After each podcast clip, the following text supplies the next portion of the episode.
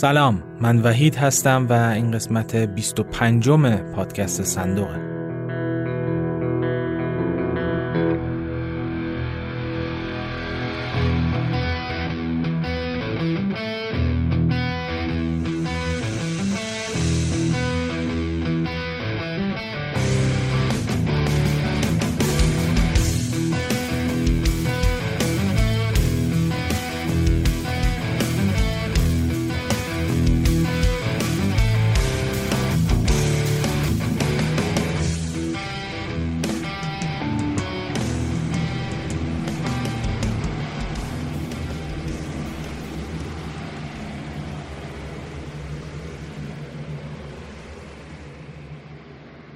مطمئنم شما هم مثل من اصلا انتظار نداشتید که به این زودیا قسمت جدید منتشر بشه، ولی خب یه اتفاقی افتاد که باعث شد من خیلی سریع قسمت رو جمع جور بکنم و منتشرش بکنم. این اتفاق چیزی نبود جز مرگ ناگهانی یکی از بزرگترین و چیره دستترین گیتاریست های تاریخ، جف بک، و در واقع این قسمت یک قسمت ویژه و تقریبا کوتاه در مورد جف بکه. به این نکته واقفم که انقدر مصیبت رو سرمون ریخته و انقدر مرگ‌های دردناک داریم در موردشون میخونیم و میشنویم که دیگه جایی برای قصه خوردن برای مرگ یک گیتاریست باقی نمیمونه. میدونم که از زمین و آسمون داره برامون مصیبت میباره، خصوصا از زمین، و وضع اینترنت هم به یک جایی رسیده که اونهایی که زبانشون به فحش دادن و ناسزا گفتن باز نمیشد دیگه خیلی راحت و ریلکس دارن فحش میدن. اوضاع اقتصادم که دیگه از هرم الشمس، جیب هامون روز به روز داره کوچیکتر میشه. تا همین چند سال پیش برای تولدم دوستا جمع میشدن، پول رو هم میذاشتن، حالا آشناها، دوستا، خانواده، و مثلا یه گیتار می خریدم یا یه ساز دیگه می خریدم، یه دستگاهی، یک وسیله، چیزی اضافه می کردم به استودیو. ولی امسال برنامه اینه که پول رو هم بذاریم و من بتونم سیم گیتار بخرم. یعنی دیگه کار به جایی رسیده که خریدن سیم گیتار که گیتاریستان می دونن هر دیگه نهایت سنگ به ترکه باید 3 ماه یه بار سیم گیتارتون رو عوض بکنید، تبدیل شده به چیزی که باید گروهی با هم پول بذاریم و بخریم. ولی واقعیتش اینه که چیزی که باعث میشه بتونم این شرایط رو تحمل بکنم همین پادکسته. یعنی فرآیند تحقیقش، نوشتنش، ضبط و ادیت کردنش و انتشارش، اینا باعث میشن ذهن من از این شرایط جدا بشه و حس بکنم که دارم یه کار مفیدی رو انجام میدم و کمک بکنه به تحمل این شرایط. امیدوارم که گوش دادنش برای شما هم همین حکم رو داشته باشه. اگه اینجوریه حتما بهم بازخورد بدید. اگرم نه، فکر میکنید انتشار پادکست و این شرایط کار خوبی نیست، بهم بازخورد بدید تا اونجوری که شما دوست دارید اونطوری عمل بکنم. البته همه اینا بستگی به این داره که اینترنتی باقی بمونه، گاز قطع نشه و یه نونی باشه که بخوریم. یادتون نره که به وبسایت منم سر بزنید، theboxband.ir. توی بخش پادکست، توی نوار پادکست در حقیقت اون بالا میتونید هر قسمتی رو که منتشر میشه صفحه مربوط به اون رو سر بزنید و یک سری عکس و اطلاعات و چیزایی که حالا توی فایل صوتی نمیشه به شما نشون داد اونها رو اونجا قرار میدم و به نظرم کمک میکنه برای لذت بیشتر از این پادکست. یه نکته هم که تا حالا بهش اشاره نکرده بودم کانال تلگرام پادکست صندوقه که اون رو هم آدرسش رو توی بخش توضیحات پادکست قرار میدم. خب با توجه به اینکه تلگرام دور زدن فیلترش خیلی راحت تر از بقیه اپ هاست، با توجه به این پروکسی هایی که براش منتشر میشه، شاید اونجا راحت تر بتونیم با هم در ارتباط باشیم. هر خبری در مورد پادکست هم باشه اونجا حتما قرار خواهم داد.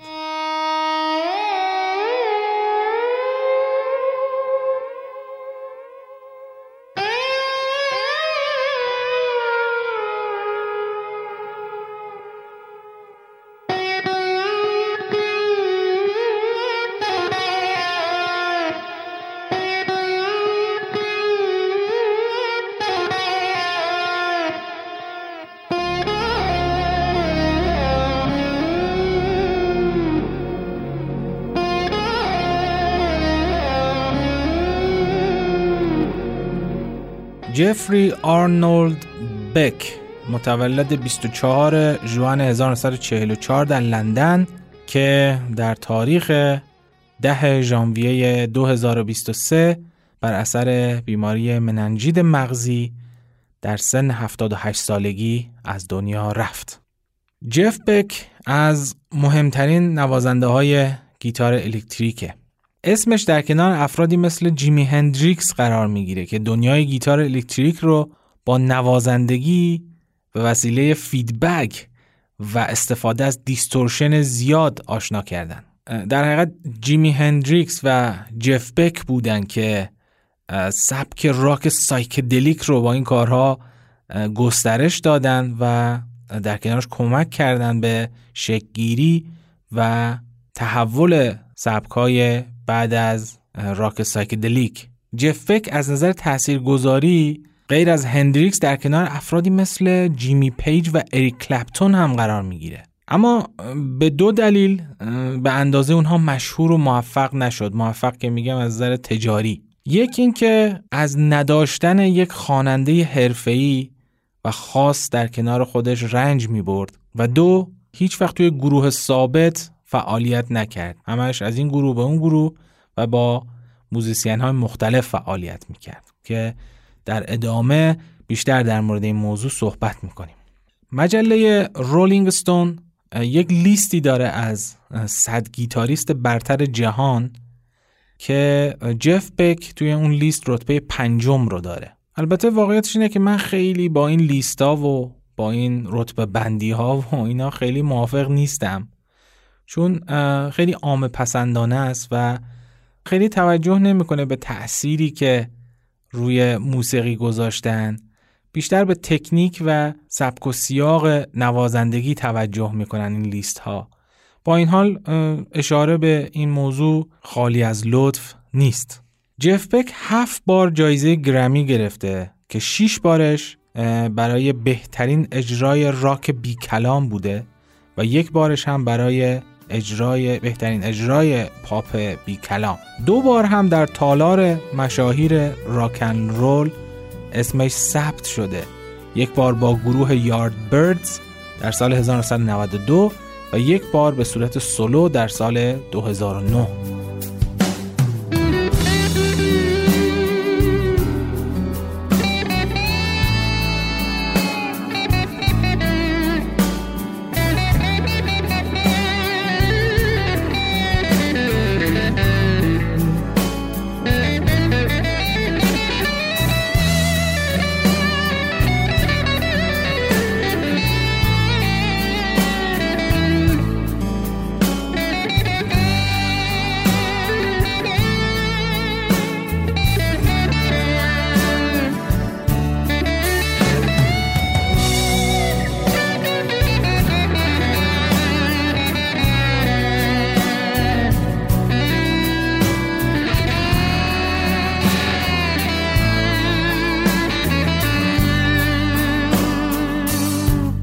جف بک وقتی فقط 6 سالش بود آهنگ How High The Moon اثر لس پال رو میشنوه از رادیو. اونهایی که آشنا هستن با دنیای گیتار لس پال رو حتما میشناسن. لس پال یکی از سازندگان گیتار بود که گیتار مشهور لس پال رو ساخته که شرکت گیبسون یکی از تولید کننده های مطرحشه و خیلی دیگه از گیتارها هم به تقلید از طرح لس پاول ساخته شدن. علاوه بر اینکه عکس گیتار لس پاول رو توی وبسایتم خواهم گذاشت، به خاطر اینکه الان هم یک دیدی از گیتارش داشته باشید، همون گیتاری که مثلا اسلش باهاش میزنه اون گیتار لس پاول. لس پاول اتفاقا نوازنده خیلی خوبی هم بود و در عین حال تهیه کننده موسیقی خیلی خیلی خوبی هم بود. یکی از مهمترین ابداعاتش در کنار گیتاری که ساخت ابداع دابل ترک توی ضبط موسیقیه. دابل ترک اینجوری هست که گیتاریست یک لاین گیتار رو میزنه و ضبط میکنه و بعد دوباره اون لاین رو گوش میده و سعی میکنه همون نوت هایی رو که زده دوباره تکرار بکنه روی اون لاین قبلی، و بعد موقع میکس کردن لاین اول رو مثلا میدن به گوش چپ، لاین دوم رو میدم به گوش راست و این دوتا لاین درسته که از نظر نوت شبیه به همن ولی یک تفاوت‌هایی دارن، ممکنه چند میلی ثانیه با هم فرق بکنه نوتشون یا تونشون با هم فرق بکنه و این باعث میشه یک حس پر بودن توی آهنگ به گوش برسه از لاین حالا هر سازی که هست. من اینجا گیتار رو مثال زدم.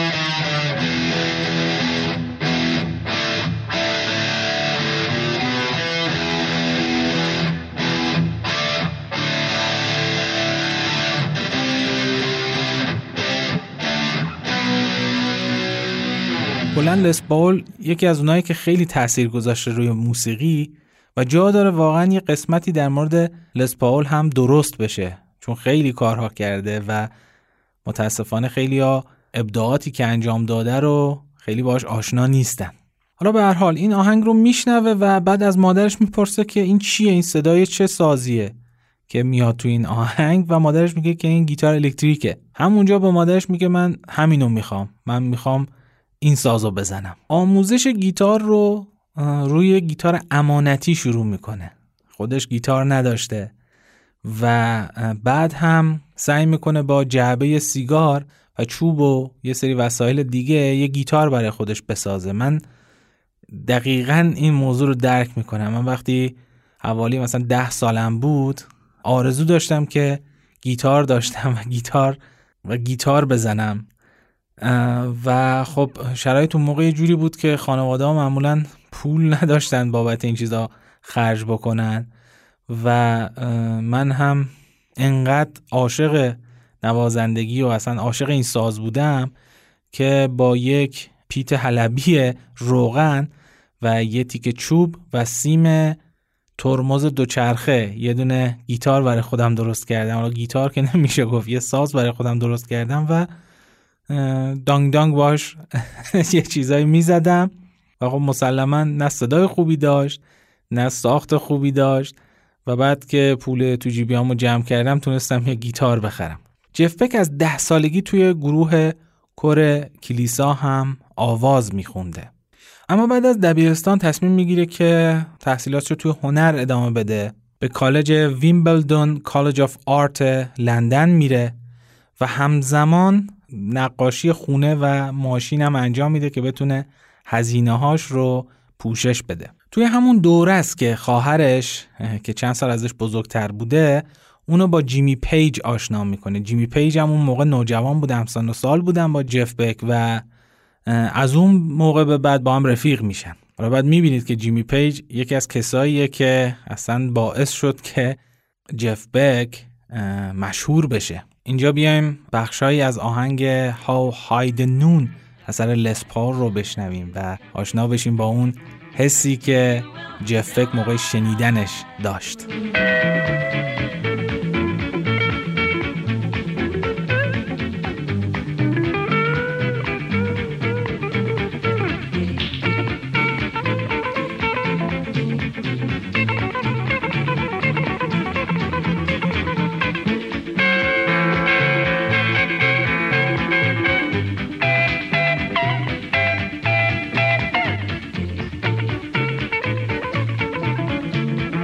فعالیت جدی جف بک توی موسیقی از دهه 1960 شروع شد با تأسیس یک گروه محلی که توی کلوب ها می رفتن و اجرا می کردن.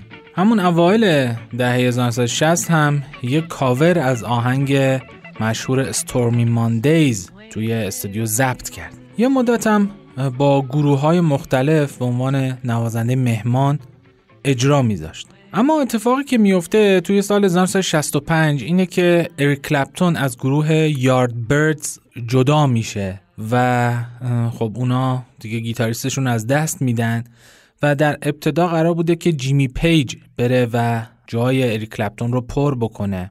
اما جیمی پیج نگران این بوده که پر کردن جای گیتاریستی مثل اریک کلپتون شاید خیلی بار سنگینی باشه، به جای خودش جف بک رو معرفی میکنه و جف بک میره و به عنوان گیتاریست جدید گروه یاردبردز فعالیت میکنه. البته جیمی پیج یه مدت بعد خودش به عنوان بیسیست گروه میاد و در کنار جف بک قرار میگیره. جف بک جمعاً 20 ماه با گروه یاردبردز همکاری میکنه، ولی این 20 ماه دوران طلایی گروه یاردبردزه. چند تا هیت بیرون میدن، چند تا آهنگ خیلی مطرح بیرون میدن و کارشون در حقیقت خیلی میگیره و مشهور میشن. اما در نهایت توی تور آمریکا جف بک رو اخراج میکنن، یکی به دلیل غیبت‌های زیادی که تو جلسات تمرین داشته. امیدوارم این قسمت رو اعضای بند خودمون گوش بدن و دقت بکنن به این موضوع. و یکی دیگه هم به خاطر اعصاب خرابش بوده و اون خشم‌های انفجاری که داشته و سر گروه خالی می‌کرده. در هر صورت جف بک رو از گروه یاردبردز کنار می‌ذارن.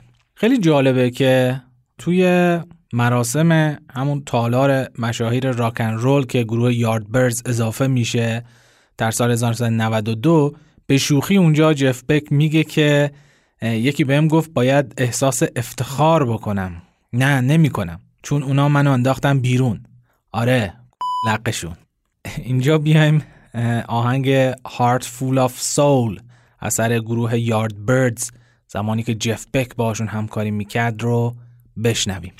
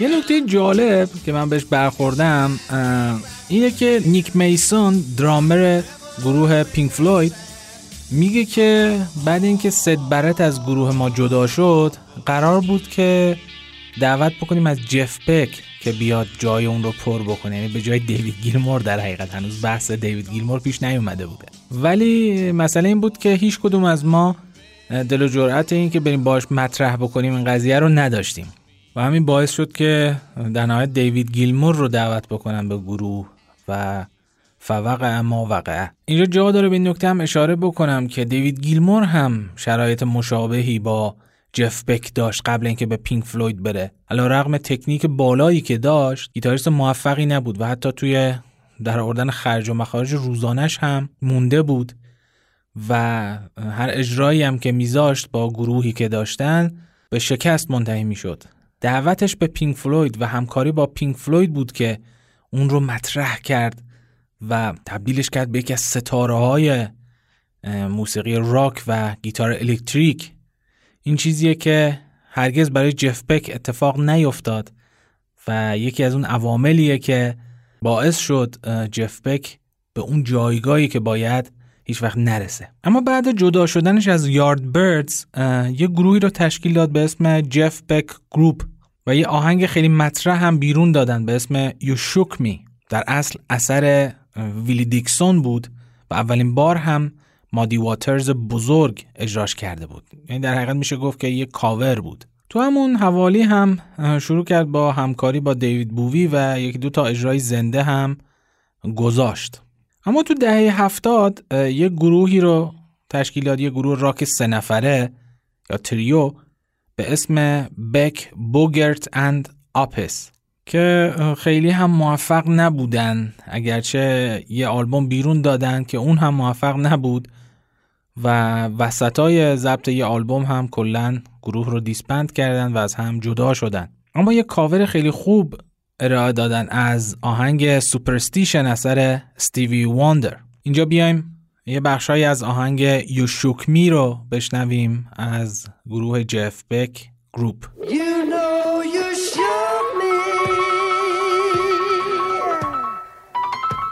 You shook me all night long. Yes, you did.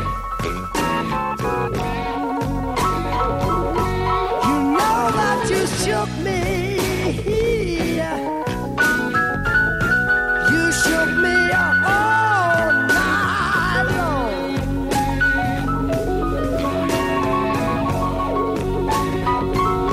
And the way that you love me, baby.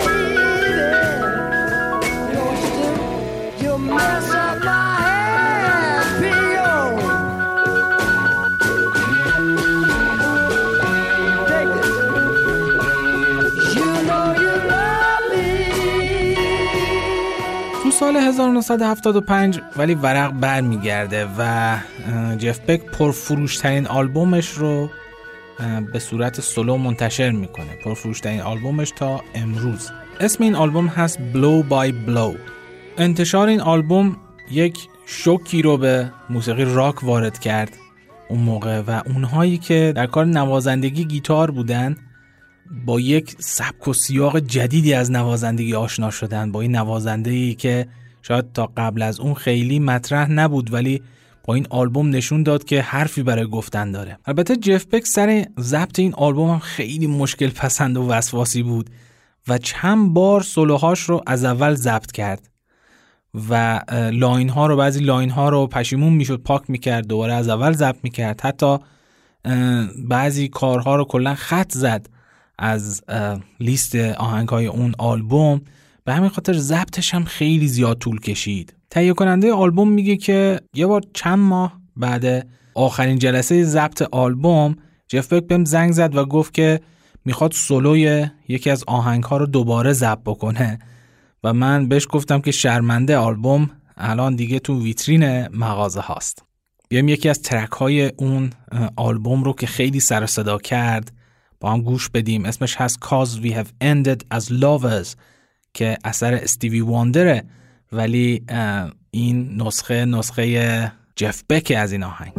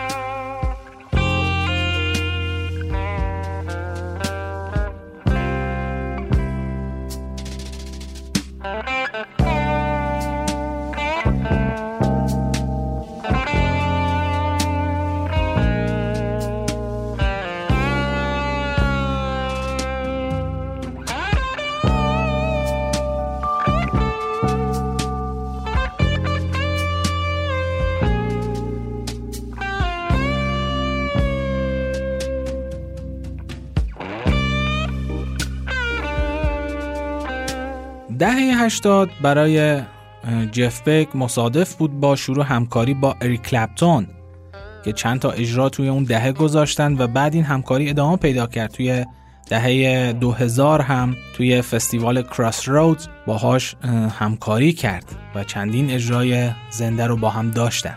توی سال 1989 یه آلبوم تاثیرگذار دیگه بیرون میده جف بک. اگرچه به موفقیت آلبوم قبلی نمیرسه ولی خب یک نقطه عطفی هست براش. اسم این آلبوم هست جف بکس گیتار شاپ و از این نظر مهمه به خاطر اینه که توی اون جف بک دیگه پیک رو کنار میذاره، پیک یا مزراب گیتار رو، و از اون به بعد دیگه با انگشت گیتار میزنه.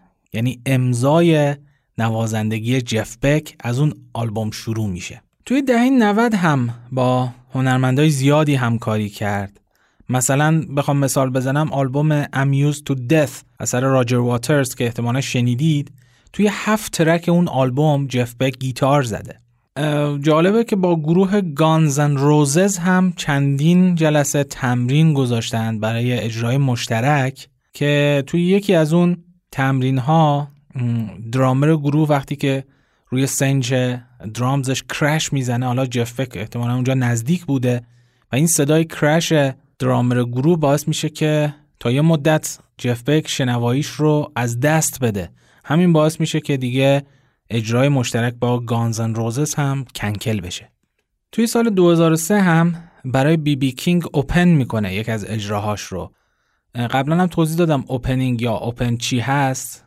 نوازنده های مطرح وقتی کنسرت میذارن قبل اجراشون گروه های کمتر شناخته شده میان و یک آهنگی یک دوتا آهنگ اجرا میکنن، به اون میگن اوپنینگ یا اوپن کردن. و از این نظر خیلی عجیبه چون جف بک خودش نوازنده خیلی خوبی بوده و خیلی هم میشناختنش و میاد این کار انجام میده. این ارادتش رو به بی بی کینگ نشون میده. و از طرف دیگه من به نظرم میاد که شاید این کار به ضررش بوده، حالا در کنار کارهای دیگه‌ای که انجام داده شاید زیاد باشه جف بک بخواد برای بی بی کینگ اوپن بکنه. اینجا بیایم آهنگ What God Wants اثر راجر واترز رو بشنویم توی آلبوم Amused to Death که جف بک روش گیتار میزنه.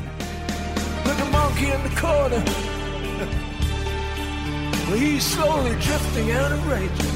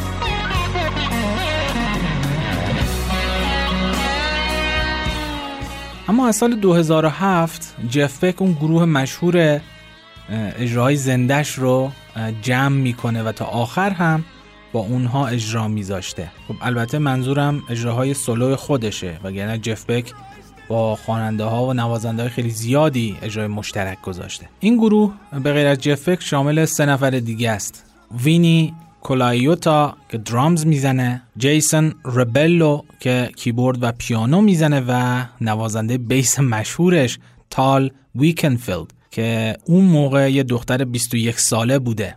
این یکی از نوازنده های بیسیه که من خیلی بهش علاقه دارم، به نوازندگیش علاقه دارم. خیلی با استعداد، اصلیت استرالیایی داره. ببینید از 21 سالگی بتونی کنار جف بک ساز بزنی و عوضت نکنه و در عین حال توی اجراها جف بک ساکت بشه و تو سولو بزنی با بیس، این دیگه یعنی شما باید خیلی کار درست باشه، خیلی سطحت بالا باشه که بتونی این کار انجام بدی. یه سبک و سیاق خاصی داره بیس زدنش. پیشنهاد میدم برید و اجراهای زنده جف بک رو با گروهش ببینید و آشنا بشید با گروهش و این بیسیست. خب تو سال 2009 هم گفتیم که به صورت سولو توی تالار مشاهیر راک ان رول اسمش ثبت شد و تو همون سال هم یه اجرای مشترک با دیوید گیلمور توی آلبرت هال لندن گذاشت. از سال 2010 به بعد هم که با موزیسین های خیلی زیادی همکاری کرد، از هربی هنکاک بگید که یکی از بزرگترین نوازنده های پیانوی سبک جازه و با افراد مشهوری مثل مایلز دیویس کار میکرده، از اون گرفته تا جانی دپ و پینک و برایان ویلسن خواننده گروه بیچ بویز. جالبه که یه آلبوم هم با جانی دپ بیرون دادن به اسم 18 که اون هم خیلی از نظر منتقدین آلبوم قوی نبود، ولی خب یه آهنگ مطرح داره، کاوری از آهنگ آیسولیشن اثر جان لنان که اون آهنگ رو توی موقعی که کووید 19 باعث شده بود همه جا تعطیل بشه و همه تو خونه بودن، اون موقع منتشرش کردن و از اسمش معلومه که آیسولیشن خیلی با اون دوره همخوانی داشت. تو سال 2022 یعنی همین سال گذشته هم با آزی آزبورن توی یکی از آلبوم هاش همکاری کرده و برایش گیتار زده. بیایم اینجا بخشایی از آهنگ آیسولیشن اثر جان لنون که جف بک و جانی دپ با هم کاورش کردن رو بشنویم.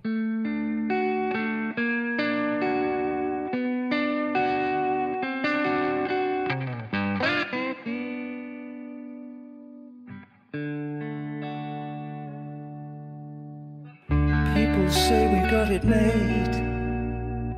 Don't they know we're so afraid? Isolation. We're afraid to be alone. Everybody got to have a home. Isolation. Just a boy and a little girl. Trying to change the whole wide world. Isolation. The world is just a little town. Everybody trying to put us down.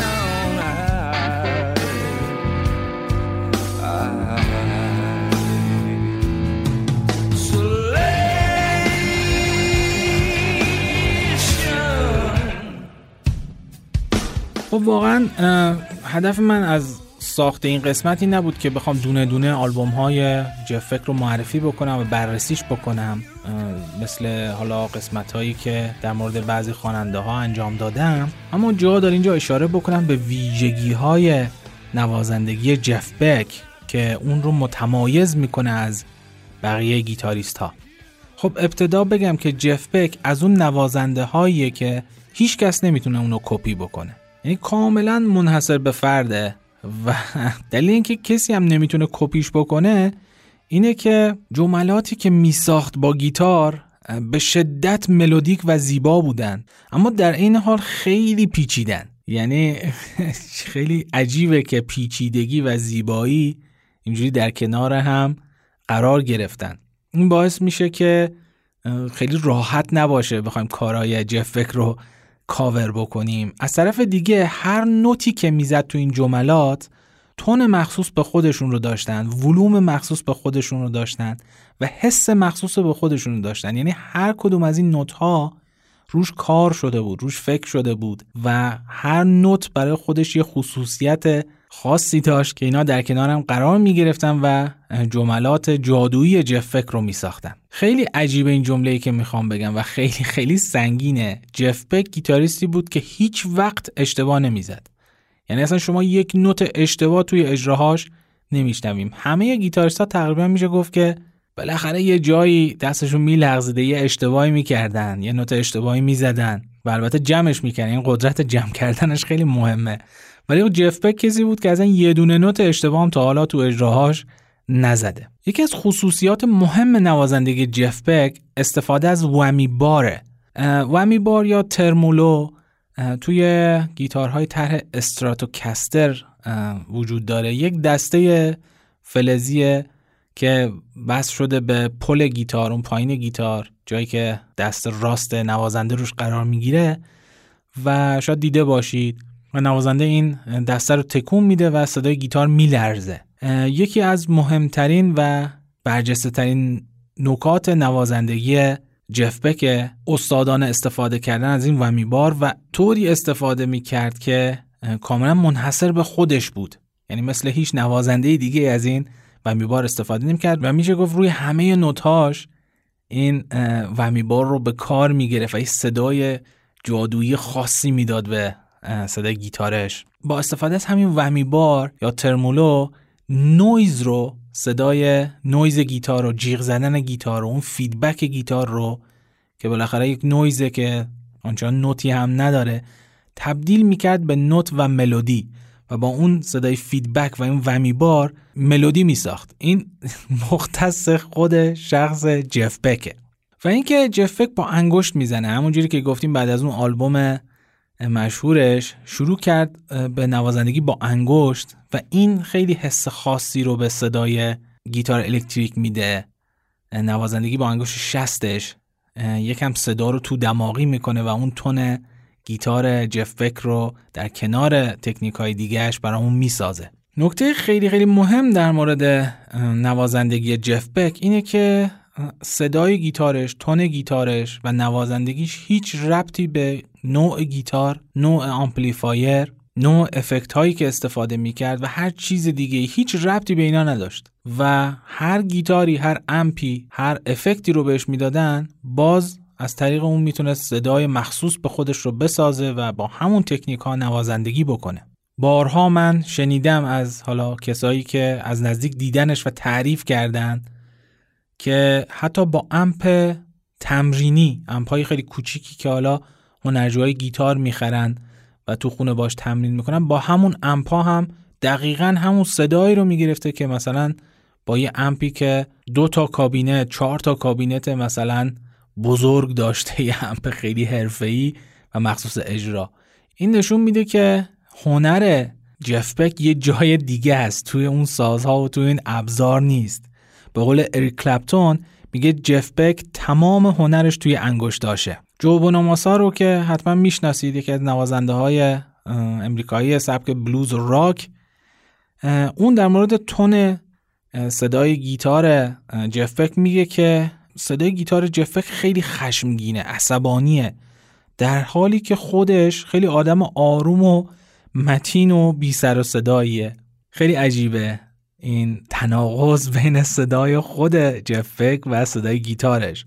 برایان می، گیتاریست گروه کوین، گیتاریست مشهور گروه کوین، در مورد جف بک میگه که جف بک یکی از اون آدماییه که باعث میشه دیگه دلم نخواد گیتار بزنم و به جاش بشینم نوازندگی اونو تماشا بکنم. اینا آدمای کوچیکی نیستن که این حرفا رو در مورد جف بک میزنن. خب جف بک خیلی نوازنده و موزیسین پرکاری بود، با آدم‌های خیلی زیادی همکاری کرد، برای آدم‌ها و گروه‌های خیلی زیادی ساز زد، 14 تا آلبوم سولو داده بیرون و 4 تا آلبوم هم با همکاری بقیه نوازنده ها منتشر کرده و در کنار اینها شاید بشه گفت 10 ها آهنگ، 10 ها آلبومی که حالا برای بقیه موزیسین ها ساز زده توشون. ولی خب میشه گفت فعالیتش جهت نداشت و این واقعا آفت کار جف بک بود. از طرفی همونطوری که گفتیم وسواس خیلی زیادی داشت و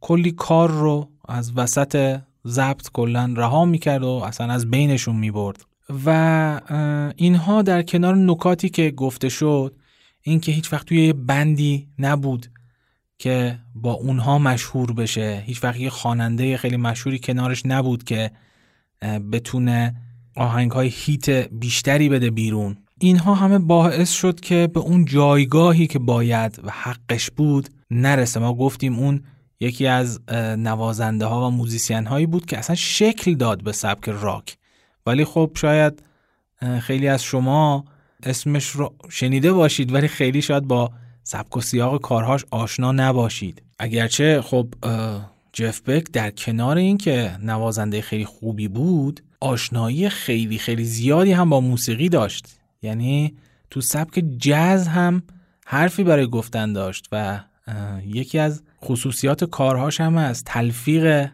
جاز با موسیقی راک. من هم به عنوان یه نوازنده گیتار که حالا این گوشه‌ها دارم برای خودم ساز میزنم، خیلی خیلی از نوازندگیش لذت میبرم. یعنی ساعتها شاید بتونم بشینم و نوازندگیش رو نگاه بکنم و گوش بدم، اما هیچ وقت دلم نخواسته که مثل اون ساز بزنم. دلیلش هم واضح و ساده است، چون هر چقدر تلاش هم که بکنم نخواهم توانست. چرا؟ چون هنر جف بک توی انگشتانش بود، انگشتای خودش.